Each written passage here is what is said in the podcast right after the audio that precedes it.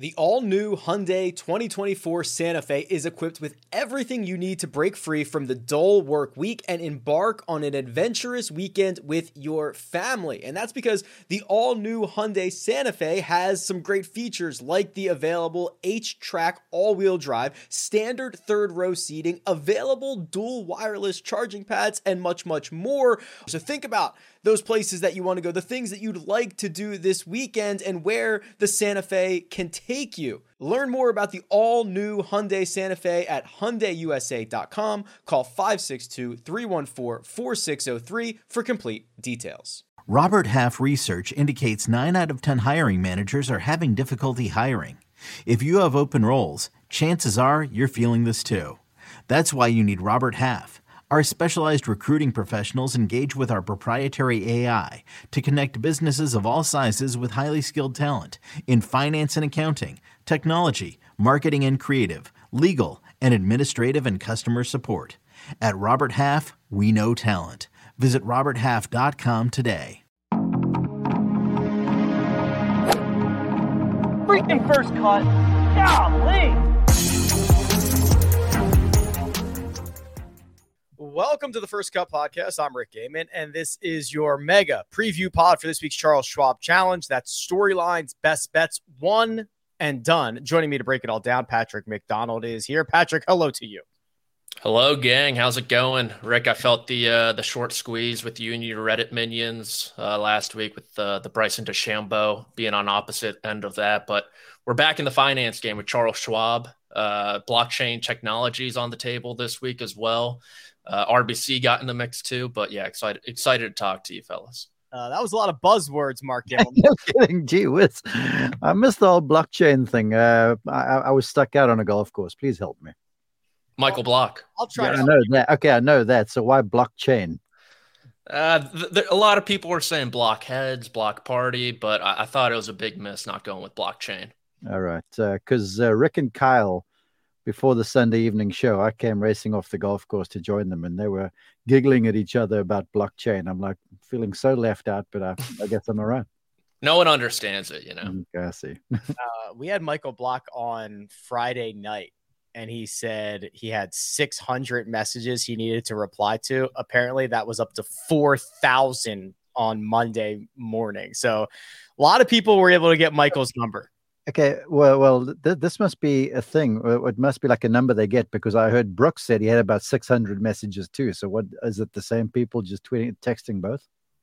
Yeah, I don't know. And like, okay, so so uh, I, I don't think four thousand people have Michael Block's number, but when you do something that gets that much attention, anybody who is in his orbit is probably getting a text like, "Hey, send me Michael's number. I want to send him congratulations text." So he's probably got like 3,800 of them from numbers he has no idea who they are. Okay, just some insider stuff, right? Because you know, my On the Mark podcast is about golf instruction.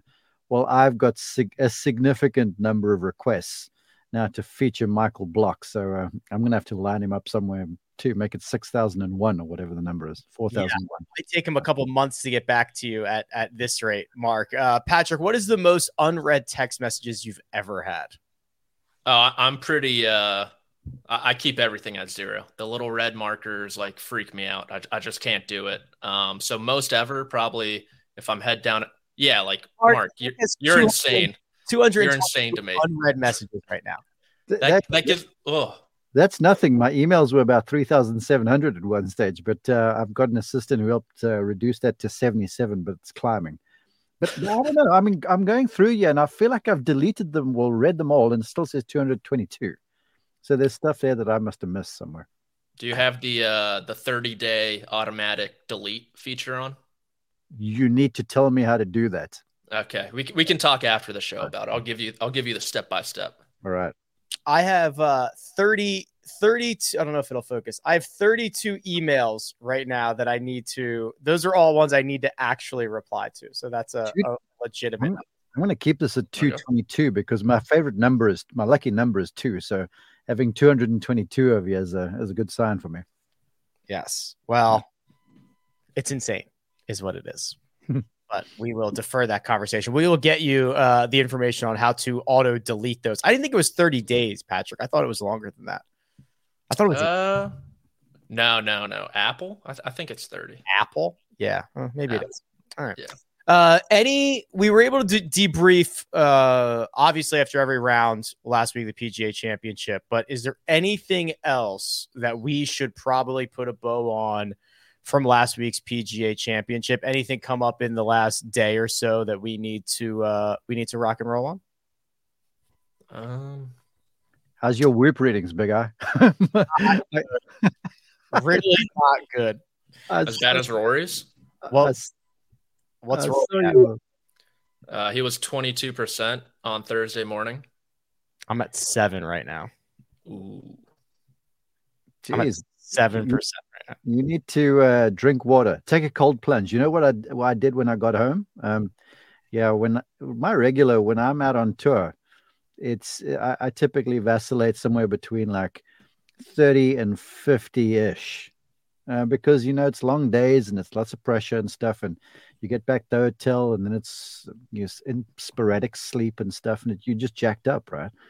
And whenever I get home, that stuff changes. So I got home, got in the plunge tub, 77 last night. I went from about 32 uh, Sunday night to 77 overnight. So get yourself a cold plunge tub.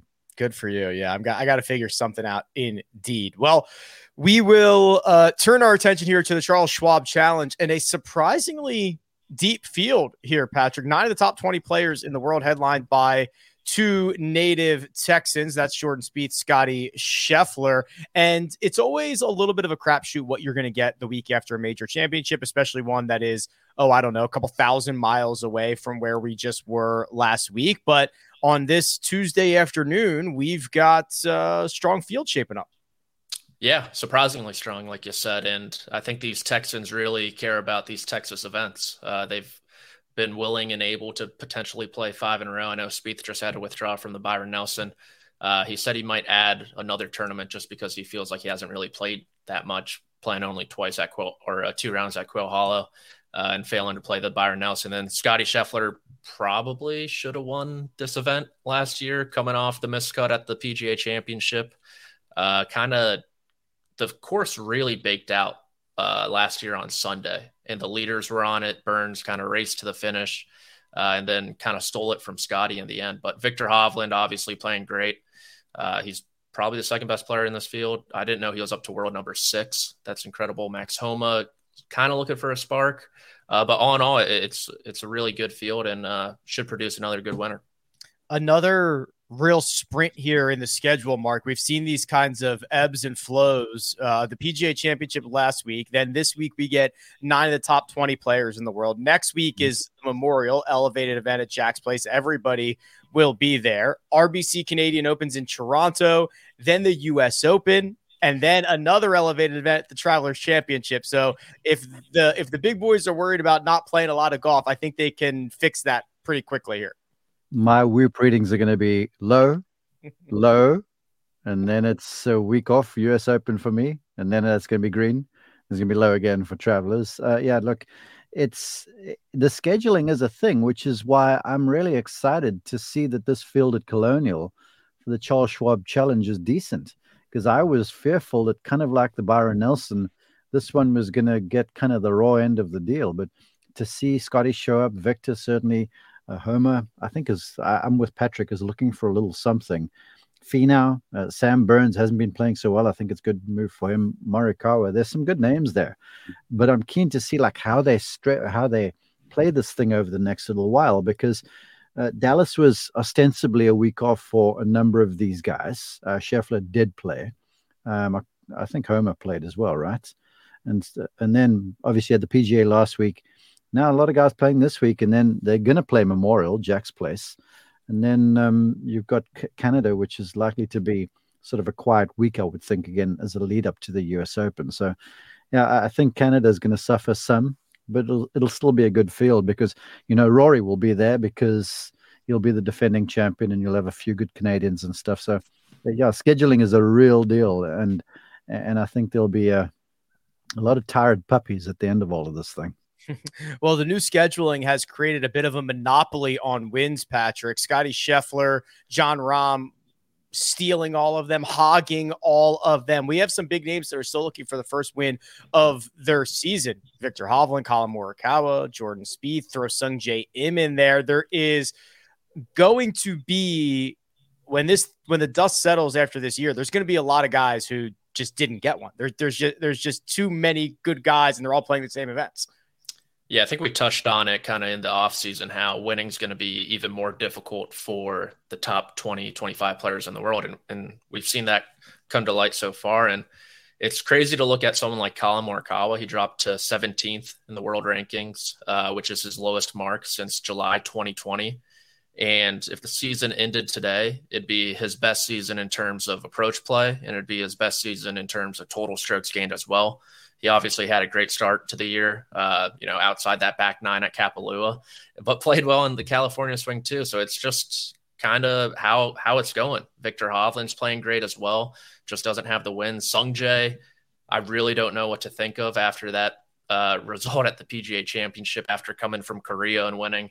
Uh, and Jordan Spieth, if he's going to win this year, you would have to think it's this this week, right? Colonial is Jordan Spieth's playground, and he looked good. He improved every day. He was fourth off the tee at Oak Hill, behind only Bryson, Cantlay, and Scheffler. Uh, so that's really encouraging stuff to see. So I, I assume one of these bigger names is going to kind of get the job done and seize the opportunity, or Scotty Scheffler will win.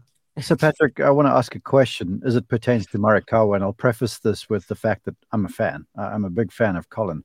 Um, so he's got these incredible statistical profiles, and he's dropped to he's dropping down the rankings like a stone. I think he's 26 or whatever it is in the FedEx Cup rankings. Um, so, what is your take? What what is the insight you bring over there? It's kind of probably just win variance at the end of the day. He won a lot, you know, coming out of the gates, built up the expectations that this guy's uh, I mean, their comparisons to Tiger Woods were out there. He won two major champions, both in his debut appearances, which were unheard of. Uh, and so it, it, happens from time to time that guys just go through lulls and they don't get the right end of uh, you know the coin flip. Uh, I mean, he lost the if he wins the tournament of champions and he doesn't lose that tournament in the 30 minute stretch that he did, we're probably talking about him in a completely different light. And you know things are great in the Morikawa camp, right? Uh, that's a big statement. I mean, sure. If he if he wins, we're talking about him in a different light. Yeah, he might be a one tournament winner. I, I just I'm coming at this like this. I, I, think at times the statistics can be a little misleading. Now I'm not bashing on strokes gained. I really am not right now, but it's the with all of these guys showing up so often in all these big tournaments, um, you could be beating the field strokes gained, but not winning tournaments. You know that that that's where that's where where I sort of come to rest, if you will, and and getting a tournament won. I think we saw a masterclass in winning a tournament last week from Brooks Koepka, because Yeri comes in there respectfully. He hasn't really played very well, and he's sure he's won on the LIV League and such, but it's just different golf. And then he comes in there and he's just got this win mentality, and he gets a sniff and he doesn't go away, and he just keeps himself hanging around there. So to me, oftentimes winning events, assembling those really world class resumes is more than just the strokes gain stuff. Uh, there, there's a there's an immeasurable to it, and we saw it out of Brooks Koepka. Yet nobody can put their finger on the thing. Um, so, what's your Collin take then? My Collin take is that he's not hitting the ball like he normally does, even though st- the statistics say that he's really really good. Uh, he looks doubtful. He's taking a lot of time over shots. When he's hitting greens, they're not as flushed as they used to be. I'm seeing the ball miss on two sides of the targets. And then when you've got a, a tough shot coming down the stretch, maybe with a crooked wind or something like this, and there's a left flag, you know, he can't go ahead and try and aim over there, and he fans the thing weakly out to the right hand side. So it's all you need is one of those coming down the stretch, and then you don't win. And then all of a sudden you start searching, and that's the thing. You know, it's if if you kind of broad stroke the thing with strokes gain numbers, it's more than that when it comes to winning. Winning, even though it's 280 shots or what it might be, it might be like one or two shots coming down the stretch that define whether you win or lose. We saw that last week at at at, uh, at Oak Hill. One shot, um, might be more, but there was one shot basically that ended it for Viktor and iced it for Brooks. And I know you know what the shot was. Yeah, fairway bunker at 16. Fairway bunker at 16. Mm-hmm. hits it into the face of the bunker, has to take a has to take a drop. Uh, I think I have a stat that kind of illustrates both of these conversations. So uh, the last four major championships, uh, two this year, two last year, the top six golfers in terms of strokes gained.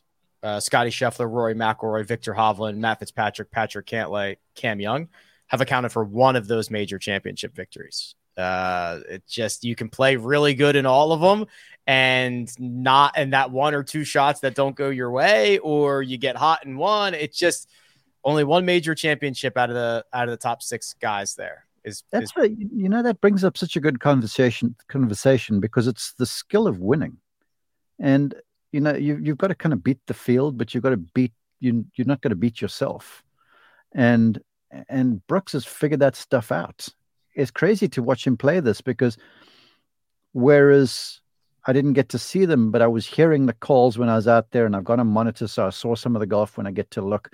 Um, you felt like Viktor was playing great, but working hard to hang on. And there were times when he shone, and you're like, okay, maybe he might pull it off.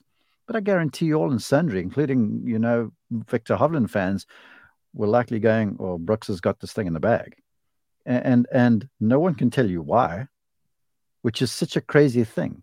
And for me as a golf coach, I've wrestled with this for the longest time when you're working with tournament golfers because they all want to win and you work hard and you work on your physical skills and your mental skills and your fitness and all this sort of stuff. But you can't ever point to one thing. It just all sort of comes together and you hit the right shots at the right time. You make the right putt at the right time.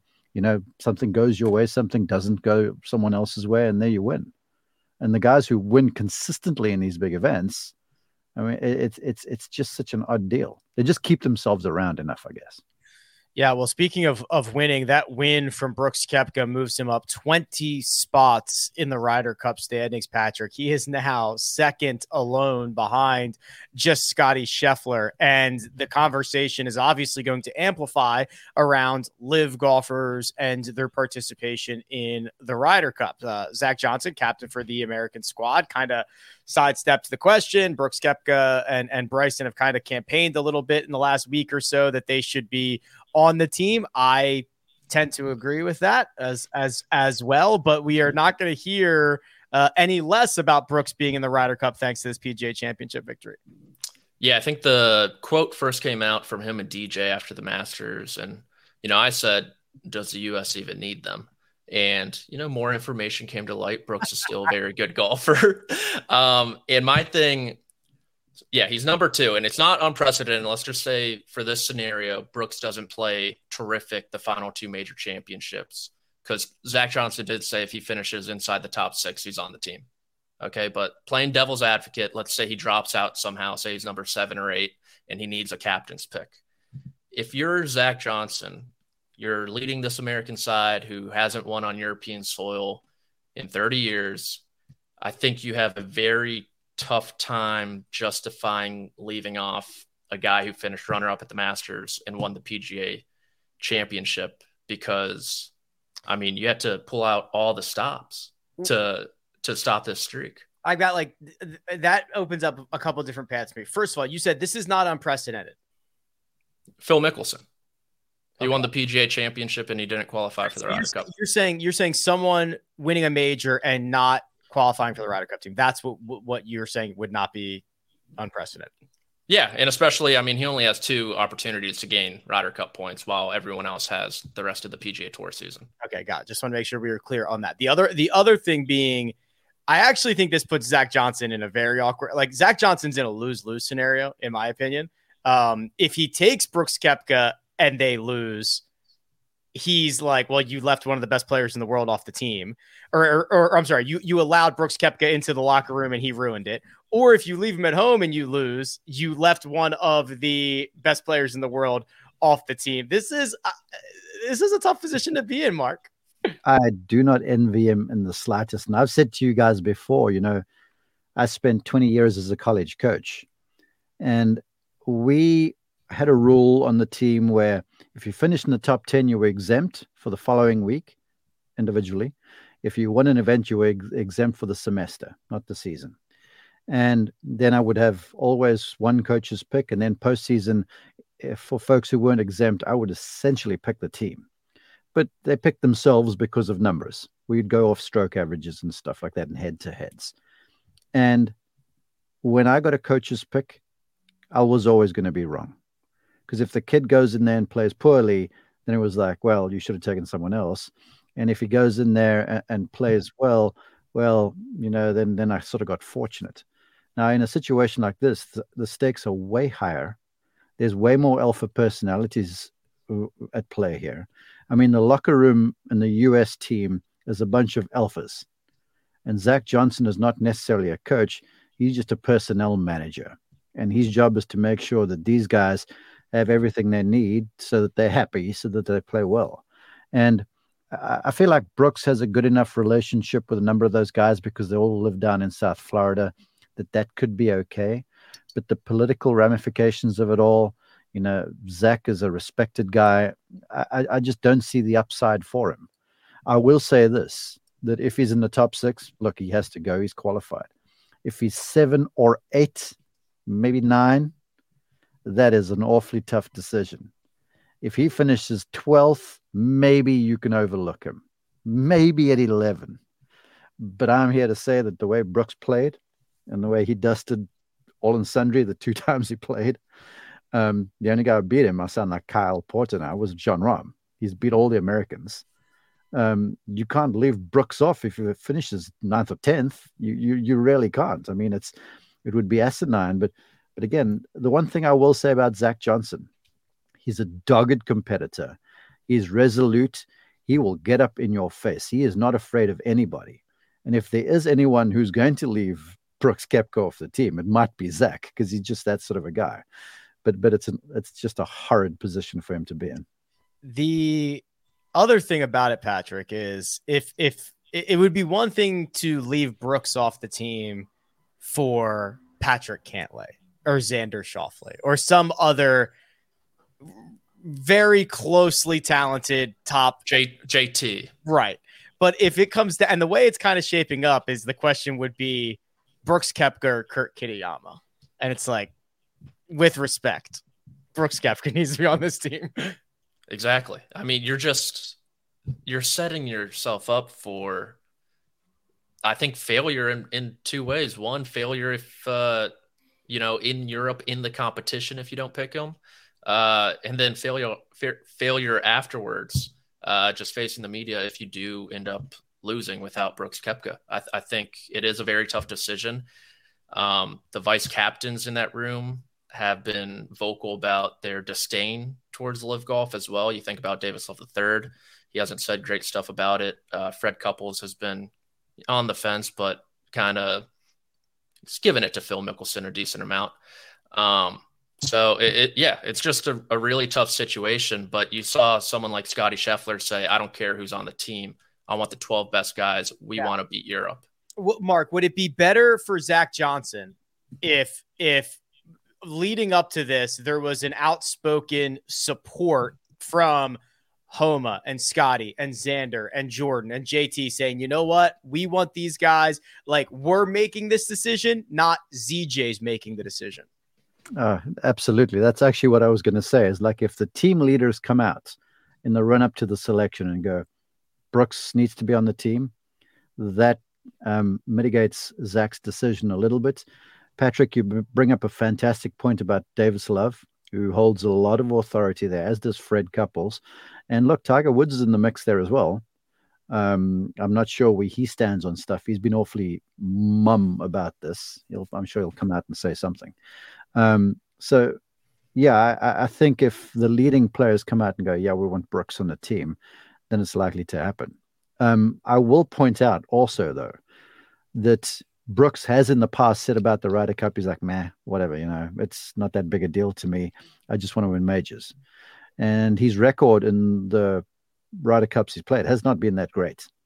Um, I think he's had a couple of victories or whatever. Um, and and certain golfers are just easily pairable. And I always say this prior to the President's Cup and prior to the Ryder Cup that it's basically a team's competition and you only play one round of singles. Uh, President's Cup, there's more. R- Ryder Cup, there's what, uh, 72 holes of teams matches and then uh, one. No, no, I lie. There's 54 holes teams and 18 holes singles matches. And if you got someone that's difficultly pairable or difficult to pair other golfers with, it also makes the the captain's decision a little easier. So from that point of view, maybe there's an argument. But I still feel like if the selection is going to be made, if the team runs counter for Zach before the time, that'll really make his job easier. Brooks Koepka's Ryder Cup record, uh, a lot better than I thought. Five, two, and one in No, no, six, five, and one. Yeah, no, he's. I, I remember Brooks taking a few losses. So you're telling me my that this resource that I'm looking at is wrong. Yeah, I mean he was on that Paris team, which wasn't great. Um, and then Hazeltine and Whistling. Did- did Whistling, he- he was with Berger. Did he get a win in Paris? I, I don't seem to think he did. I know Bryson got dusted all of the time. Who uh who was he paired with in Paris? Was it DJ? That was 18. Yeah. Uh, Yeah. He he played four ball with Tony Finau and beat Yeah. Justin Rose and Jon Rahm. Mhm. He was he also uh, they lost to Sergio and and Rory, and he paired up with DJ and lost to Rose and Stenson. Okay. So one win, one win, two losses. So I guess to to Mark's point about the pairings is it's been DJ Finau, and he was with Berger. They had the uh the Florida State um thing going uh at Whistling Straits, I believed. So I don't know. It, it's as Zach Johnson would say, it's it's irresponsible to talk about right now. we talk we talk about the Ryder Cup in the year that it's the President's Cup. So I mean, this is the first cut podcast. We're, we that, that is we usually end every every conversation with a Ryder Cup conversation. All right, well, we will uh, continue with some other topics like innovating blockchain technology. Um, we'll see where that goes, and we'll do our best bets, our one and done selections. But first, we're going to take a quick break and hear a word from our partners. The baseball season is in full swing, which means you need to listen to Fantasy Baseball Today, part of the CBS Sports Podcast Network. Join Scott White, Chris Towers, and me, Frank Stampfl, every weekday as we recap every player from every game. We'll talk waiver wire adds, drops, players to trade for, prospects who could make an impact, and everything in between. Make sure to download and follow on Apple Podcasts, Spotify, the Odyssey app, and everywhere else podcasts are found. And we're back. If you think Brooks Koepka had media obligations, let me introduce you to Michael Block, who I saw literally everywhere last week, including with us after Friday's round, shooting 70 70, making the cut as a club professional. Patrick, this uh, this has taken Michael Block from local Mission Viejo Club Pro, 125 bucks a lesson to household name and now into the RBC Canadian Open, into this week's Charles Schwab. And someone has offered him 50 grand for the seven iron he used to make that ace on 15. I'll uh, I'll give you another business deal that came across his desk. Uh, I got an email early in the week that a uh, an adult subscription website has offered him three hundred thousand dollars to give their users lessons if they ask him. Uh, he hasn't he hasn't responded yet. Golf lessons? Yeah, golf. I I mean, I, I don't know. I, I didn't read too, I didn't read too deep into the email. I was kind of jaw on the floor. I think Golf Digest ended up writing up uh, writing it about, about it. If you want to look it up, so the money's rolling in for Michael Block after what do you make like two fifty at the PGA? So a little bit more. great time to be Michael Block. He's got a chance this week uh, to make a little more coin. I think it's going to be really tough to come back from that. Uh, and then Canada as well. Fingers crossed. I don't. I hate to be the black cloud here. Fingers crossed that he goes to Colonial and plays well. Just just plays decently. Just get yourself some weekend golf. Because I mean, here's the thing about golf, right?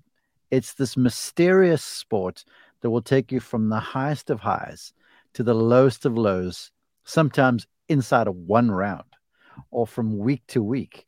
And he must be running on empty right now because, to your point, Rick, he was doing post game stuff everywhere. and when you just being adored. I mean, I was I had the group behind him. In fact, I had his group some early Sunday, and then I dropped back to Scheffler for the last nine on Sunday. Everywhere he was going, he was showing up to standing ovations, folks cheering his name, block, block, block party, and stuff like this. That um, that wears on one. Uh, so I can imagine what he's feeling like. So I so hope he goes there to Colonial somehow gets the adrenaline pumping a little bit again and and does his thing because when he gets to colonial who do you think the first guy is going to be on the uh, in, interview docket over there.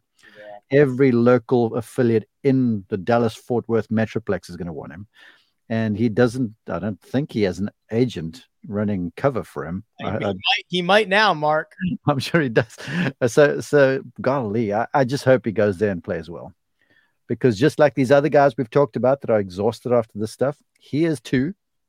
And now he's doing Colonial and he's doing Canadian Open. And uh, then he's got US Open qualifying or something like that. So it's it's yeah, it's it's going to be hard, but I hope he plays well. Do we uh can, can I read the quote from the uh, company's vice president? Sure. Uh, he said, Our goal is to bring your expertise and professional insight to the masses and show how my dot club that's the company name um, can be utilized to monetize sports lessons and other activities for adult adult uh, audiences well, there you go this is this is an absolute patrick uh, strike while the iron is hot situation right overnight you went from nobody knowing your name in like 24 PGA Tour starts and no status anywhere and missing the cut in most of those to getting offers from all over the globe. And you do not know how long this is going to last. And yeah.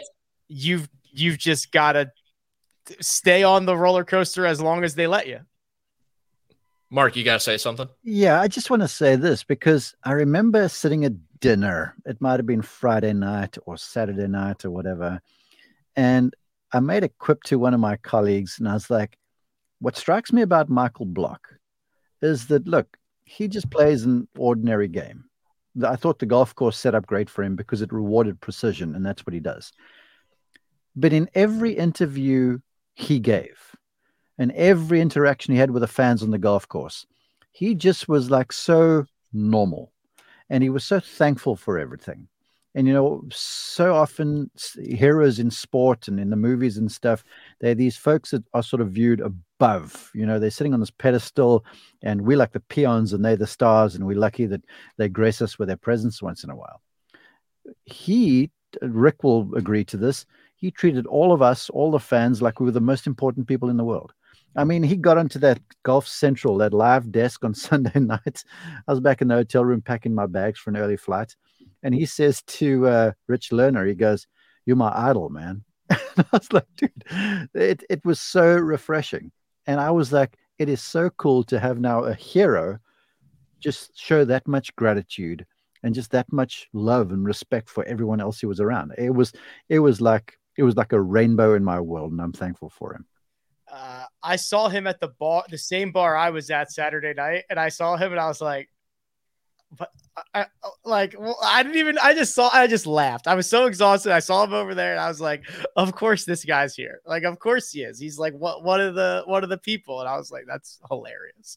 He, he might get the key to the city or something. He might, might be the next mayor. Rochester and Mission Viejo. It might have be the key to two cities. Yeah. Wild stuff. Uh, he's teaming up this week. He's teaming up with the RBC Canadian. We'll see how he does. And I have a feeling uh, he's going to make it into some of our bets for later in the show. Uh, Patrick, I'll bounce this one back to you. LIV's going to DC. This is their last event before the U.S. Open. Is that correct? Yeah, that's correct. So, what LIV has done with their schedule is they don't go against national opens. Um, so, the week before the U.S. Opens, the Canadian Open. So, they don't want to play across from that. Uh, and it's going to be the same deal for the Open as well, since it's the Scottish Open. They're not going to play that week. So uh, the cadence for the third and fourth majors of the year are going to be a little bit different since they were kind of gearing up. They've played a lot of golf. This will be their fifth event um, since the end of April. So it's, it's going to look a little different. And yeah, LIV DC. I have some friends and family going. Uh, I'm excited for them. I played the course a couple weeks ago. You gonna go? You should go, Pat. You should be our boots on the ground. Nah, I mean, I was just back home, and I mean, post major week, but the course is course is pure. Fazio screams Bryson. I mean, Caves Valley is in the area. It was kind of similar, and he played well last week. So Here's a question: Is Brooks gonna care? huh? Does he care about this stuff? It's this good- week, I'd say no. Because he was the he's the only LIV guy that I've seen in the events that I've been to when they've been around that he hasn't worn their team uniform. I noticed that. Hmm. He was not wearing any. What is, what is it? He's smash. He's a smash guy. yeah. Uh, Smith, Cam Smith had his Ripper stuff on. Phil obviously adorned the HyFlyers, et cetera, et cetera. But yes, he did not wear any smash gear at the PGA Championship. Even DJ had four aces shoes. I I actually looked at him like, really? I saw the logo on the shirt, but when I looked at the shoes, he had four aces on the shoes. He's all in. He is all in indeed. There was one other thing I wanted to comment about that, um, but I can't remember what it is. So I guess we will have to wait and see. Okay, uh, let's do our bets here, gents. Turn our attention to Colonial. Mark, uh, why don't you give us an idea about this golf course? Uh, tree lined. It is generally, though uh, shorter by PGA Tour standards, it certainly skews on the on the tougher end of things. It does. Uh, it's going to be redone after this year's edition of the event, which I'm looking forward to. Um, it's it's intimate, is what I would call it. Uh, the number on the card is deceptive because it is a past 70, and for me, it sort of plays short. It's al- always dependent on the wind, but it's the kind of thing where like holes will turn right, but the fairway tilts left, and and and then when the hole turns left, the fairway tilts in the opposite direction. Um, you can't batter it with power you got to play it as as it sits in front of you because of the fact that these mesquite trees and the oak trees they they sort of sit over the edges of dog legs and stuff like that. So the the power guys can't go and bludgeon the thing to smithereens. You got to play the golf course as it's in front of you. And it's a solid test. I love going there. Um it's in the middle of a neighborhood outside of fort worth. It's just a grand spot and and there's so much history to it. Um it's truly one of the great stops on tour. So I'm, I'm looking forward to it. All right. Well, what we do here, if you're watching on YouTube, you're seeing the graphic. We take 100 bucks over to Caesar Sportsbook. We put 50 on a matchup, 30 on a finishing position, and 10 each on two separate outright. So, Patrick, why don't you get us started with your matchup selection? Uh, Ricky Fowler, even money over Sam Burns, the defending champion. Uh, simply put, Ricky owes me one after last week. I, I think he comes through for me after that that disaster. Uh, we're taking on water, but uh, Sam Burns has been really inconsistent. He's missed two cuts in a row. I know he won last year, but uh, Fowler at even money seems like a good price. Uh, Fowler wasn't even all that bad last week. Was he missed? He missed the cut on the number. Is that right? Uh, yeah, he missed it by one. It moved. The conditions got easy, but I was way too exposed. Like Uh, Michael Block potentially on his new website for all we know. Yeah. Who knows? Who if the price is right? Who knows? Tough to say. Uh, Mark, your matchup is also even money. Who have you taken on your selection? I'm going with Fleetwood over Homa. Now, this is two, it's sort of two barrels at this bet here. First off, Fleetwood has been really sharp. And and I covered him at the Heritage. He's put this club in his bag. He calls his mini driver. It's basically a two wood ish with a, a with a three wood shaft, and he hits this thing like 280 off the tee. Hits it like a basically like a dart, and and he's going to be able to wear that thing out around this place and get himself in the fairway. Because if you do that, you can play some offense to these tiny greens. So playing from the fairway with this Bermuda rough around here is is, is a is recommendable. And I just don't think Max Homa's on top of his game right now. Um, last week, um, he cobbled together a good finish at Quail Hollow with some really disciplined kind of managerial golf, but the ball striking wasn't there. Um, last week, he, he wasn't as sharp as he would have liked to have been. And then I saw some tweet by him where he's like, Hey, anyone know of a late night driving range in Fort Worth? You don't think that's a good sign, Mark? He's not just he's not Well, just looking for some late I night. don't, I don't know if Max is trying to be funny with that, but but you know, I, I think he's sort of joking, going, "I've got to find a little something." Now, golf, these golfers are good enough to find something, but right now Fleetwood is playing really sound, and and I like him over Max. Yeah, spoiler alert. Tommy Fleetwood's going to make my card here in just a second. Speaking of guys who can just position themselves around uh, Colonial, I went with Brendon Todd minus 120 over Christian Bezuidenhout. Uh, there's only like remember, six. Remember that bet. Remember that bet because you and I are head to head on this one in just a bit. Okay. Uh, Brendon Todd has like six spots a year that are good fits for him, and he always seems to show up at those six. And we've got one this week. So I'll ride with Brendon Todd at minus 120. Finishing positions. I'll get out of the way here. Eric Cole's playing great golf, top 20, plus 280. Uh, could, Mark, could you imagine? Okay. So if you remember, it feels like a year ago, but it was Thursday night. He was five under par they stopped play and they had to resume it on Friday morning. Mm-hmm. Imagine playing any hole in the world as your number first hole back on Friday morning, then number six at Oak Hill, because that's exactly what he did and made a double. Oh, no, yeah, that was kind of unfortunate. But I actually saw him when play was suspended, and he's such a good kid. I mean, I remember him from college, and he seemed fine. And I actually made the mistake of getting pretty mouthy that evening over dinner to some colleagues. I'm like, yeah, watch Eric Cole. He's going to finish the business. And I was met with uh, met with some opposition, and lo and behold, the following morning, the first text I got at like 7 a.m. is from our producer going double on number six. I was like, oh heck, here we go. I should have kept my mouth shut. But but yeah, he's a hell of a player, and and, and he's he's walking with a quiet confidence about him. And when I spoke with him, he looks like he feels like he belongs now. And um, yeah, I think that top 20 bet is a really good idea around here. Yeah, so he's got obviously the great run at Honda, played well in Mexico, has back to back top 25s at uh, his last two starts, Byron Nelson in the PGA Championship. So top 20 to be uh, on the first two pages at plus 280. Okay, Mark, I'll bounce it right back to you here. You found yourself a top 40. Who is it, please? Davis Riley, I know the statistics will say that he's not playing very well. I was with him in a practice round on Tuesday, maybe Wednesday, whenever it was, uh, at um, at Oak Hill. He looked sharp. He really did.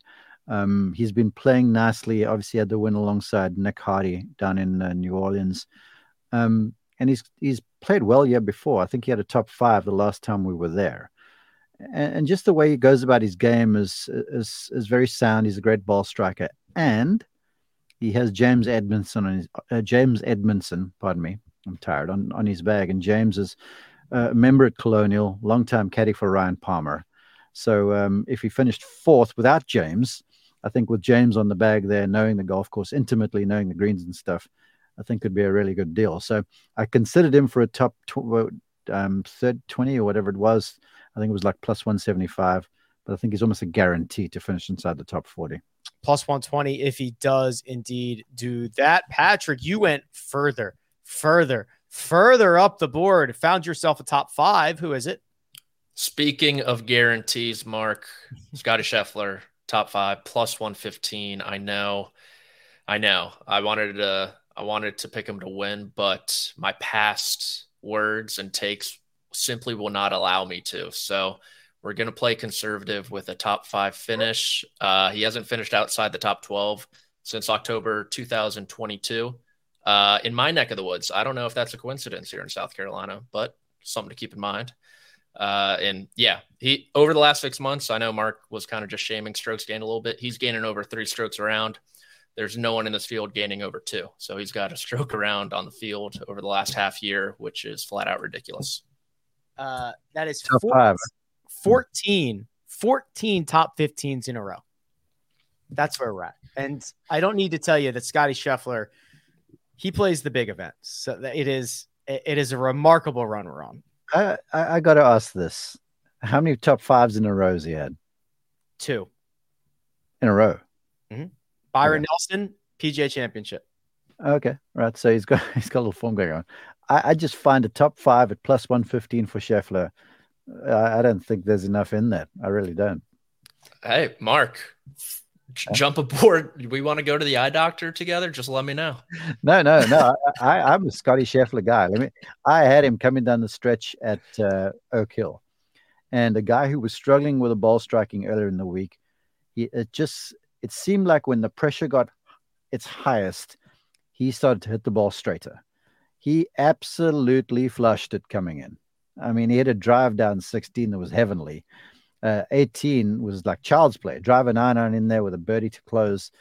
He smashed one around the corner on 17. I was like, yeah, oh, when it gets difficult, he gets better. So I'm, I'm with you over here. I just think that plus 115 for a top five is not very good odds. I don't. You, uh, I was going to ask Mark, did you see him on Saturday at all? No. Oh, okay, I was just wondering if you saw anything in the no, game. No, well, he was. I, I had. I, I can't remember who I had, but he was in the final group with Dottie.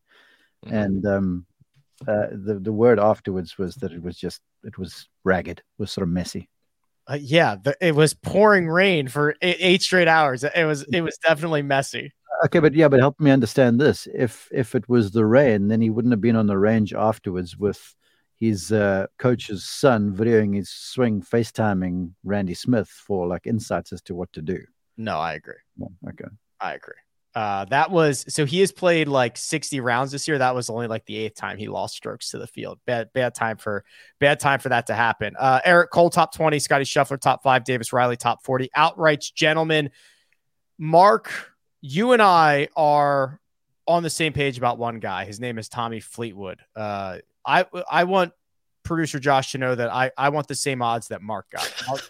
Mark, got 30. I got 28. I, I want to be adjusted to Mark's number. Mark, t- tell the people why Tommy's going to win this week. Well, I made the case for him with a matchup against Homa. Um, the way he's striking it right now, it just seems like he's growing in stature in the game. Um, to the the the con- he looks more convinced on the greens too, but it's just the kind of situation where I think now – he doesn't look like he has to force things. He's allowing golf to come to him a little bit. And around this place, if you get a little frisky and you hit shots that you that you shouldn't, you can short side yourself quickly. And with these perched up greens and Bermuda rough, you can have your hands full. So he's going to hit it down the center of the fairway, play from the fairway a bunch, and and I think it's time now for all of this, you know, sunshine on the horizon for Fleetwood to turn into a turn into a little success. Yeah. So his last three starts, this is hard to do. You don't see this very often. He's gained in each of the four major strokes gained categories off the tee, approach, around the green, and putting in each of those three starts. So that is 12 categories across across three tournaments. He's been a, a, gainer in each one. So very well rounded right now. T15 at the RBC Heritage, T5 at the Wells Fargo, T18 at the PGA Championship. So uh, Tommy's certainly playing some great golf. I did go with Max Homa. I, I just thought I agree with Mark. The game does not look super sharp, but when Max Homa, who is kind of one of the second tier winners and wins pretty frequently on the PGA Tour, gets to 20 to 1 in a field like this, I, I couldn't pass it up. So I'll go with Max there, Mark, and you will go with uh, a guy who finished second last week. Who is it? Have you watched him play lately, Viktor Hovland? Uh, it's unbelievable. There, you said it.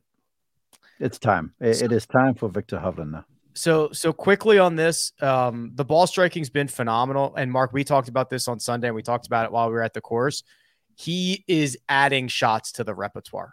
And mm-hmm. it, it, they are plugging the worst part of his game and it's it's getting really really good. I am going to nerd out on you guys a little bit here um, with what he's done around the greens with the short game stuff. Um, now i in my career have been lucky enough to watch Seve Ballesteros around the greens and Seve Ballesteros was a wizard. You know he was like jordan Spieth on crack and then I was fortunate enough to know Jose Maria Olazabal very well, and he around the greens was just magical. I mean, heavenly.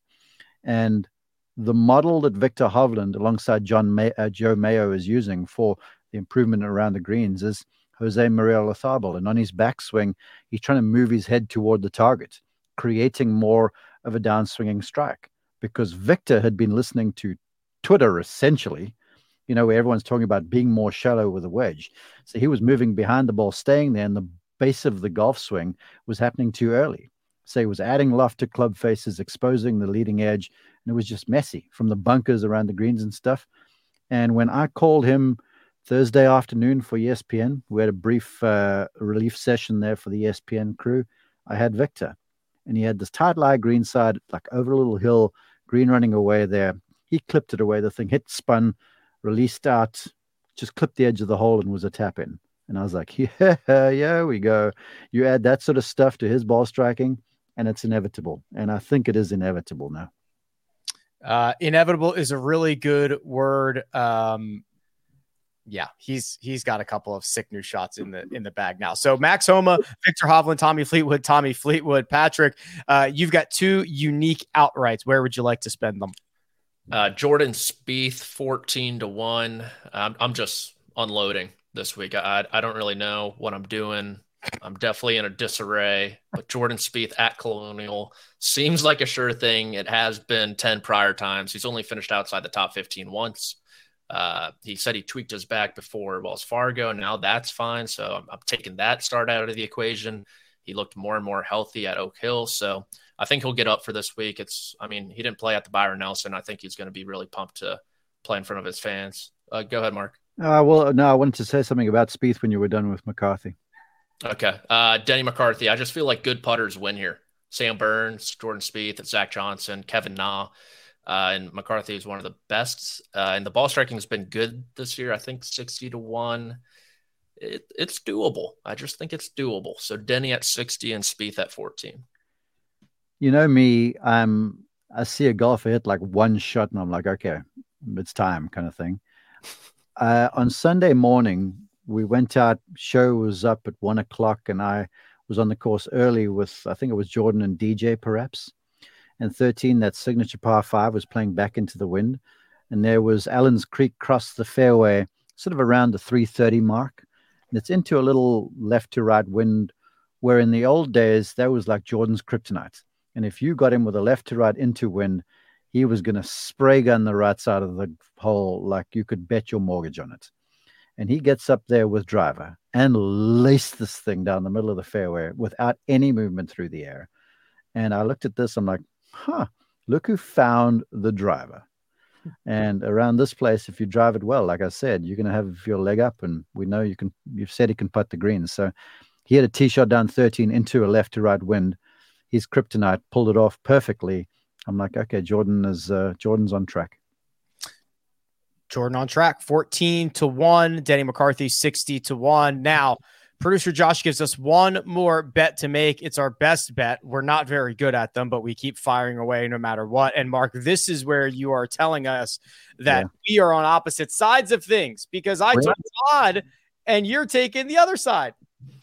I'll bet you a nice bottle of red wine on that bet there. What do you say? I mean, I'm already like three in the hole. So sure, why not? Let's let's do it. Let's, okay. let's just. Uh, I already know. I already have your address. I already have an account on the wine site. Uh, there is no har- there's no harm in me taking this. I'm, uh, it's fine. Yes, deal. Perfect. Uh, look, Brendon Todd is a good pick around here, but keep your eye on Seabass. Christian Bezuidenhout. Um, his game is sound. He's played well here before. He loves the golf course. Loves the golf course. And um, he too is kind of lurking around the place a little bit. And I feel like uh, it, it's time for him to really make a bit of a splash. So uh, I'll go with Bezuidenhout over Todd plus 100 as my best bet and my guarantee for another bottle of wine. All right, and as we always do, if uh if both of them miss the cut, it's a it's a wash, it's a push. Nobody okay. nobody wins on that.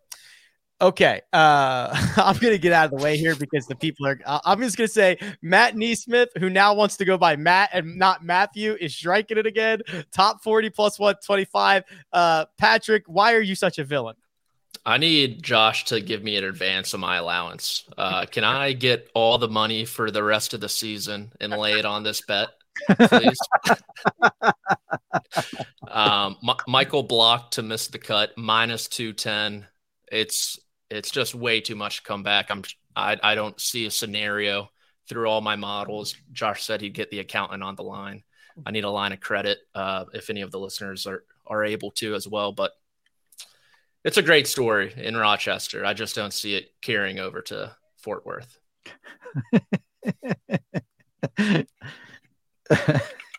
well done. I I actually I mean I tend to agree with them. Listen, if there is anybody who who did more work than Michael Block, like it, it's it's gonna be nuts. He's still gonna be pulled in every direction this week. he gained six strokes putting and he made an ace. Like I, those are two things that are not going to happen again. I hate to say it, but I'm with you, Patrick.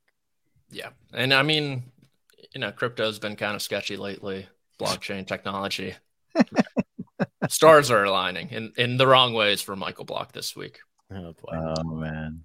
All right. Uh, one final thing to do, gentlemen. It's the one and done, which got a big shakeup last week, thanks to uh, half of us, uh, not Mark or I, having Brooks Koepka. So we will give the update there and we will reveal those one and done selections. But first, we're going to take a quick break and hear a word from our partners.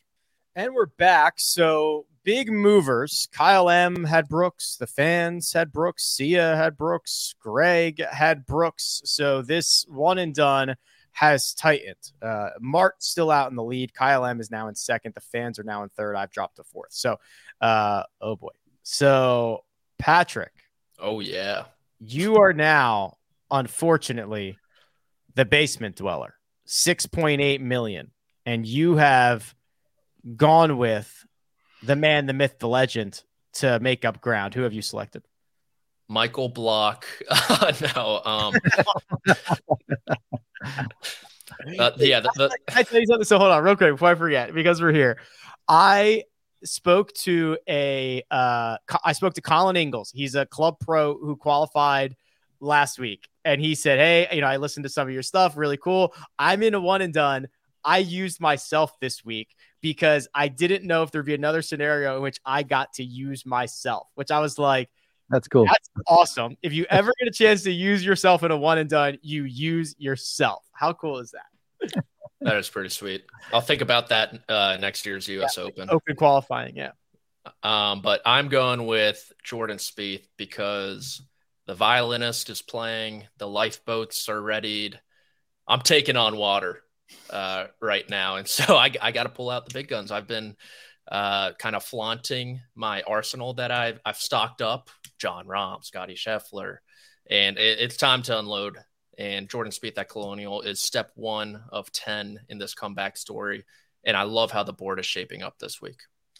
Well, I left Kyle Porter uh, on Monday in Rochester, and he was he was upright. He was fine. He was he was doing well. Uh, between then and now, he was unable to enter a one and done selection. So he's catching a zero. He's catching a big uh oh. He's catching a whoopsie. He he's he's catching zero dollars for this week's Charles Schwab Challenge. He's trying to lose. This is no, he's he's given up. There's no more fight left in him. He's rolling over. He's waving. Wants, the, rolling over. wants the first round pick next year, number one overall. Full on tank. Full on tank. 7.6 million is where Kyle is, and 7.6 million is where Kyle will stay. Greg and I are on the same page. That is Cameron Davis, who outside of uh, the five weeks where he was like not apparently not feeling well, has played great golf, finished top 10 here last year. Greg's at 9.3 million. I'm at 12.7. The only one between us is Sia Nejad. Uh, and along with the fans, along with Kyle M, and along with you, Mark, Sia and half the one and done have taken who? Justin Rose. Mm. Um, first off, I, I just occurred to me looking at this leaderboard here, the pundits, Rick, Sia, Greg, Kyle, Patrick. You you guys are supposed to be advising the fans. you guys are the bottom dwellers. What's up? First off, I'm in the middle of the pack. Do don't don't lump me into the same. I have twice as much money as Patrick does. Do not lump me into Patrick's like stratosphere. Are two CBS Sports editorial guys. I mean, what are they watching tennis? What is their story? more money than those guys combined. I don't want to be associated with them. It's uh, it's a lot of opinion from the editorial lately. You know, not a lot of fact. Fake news.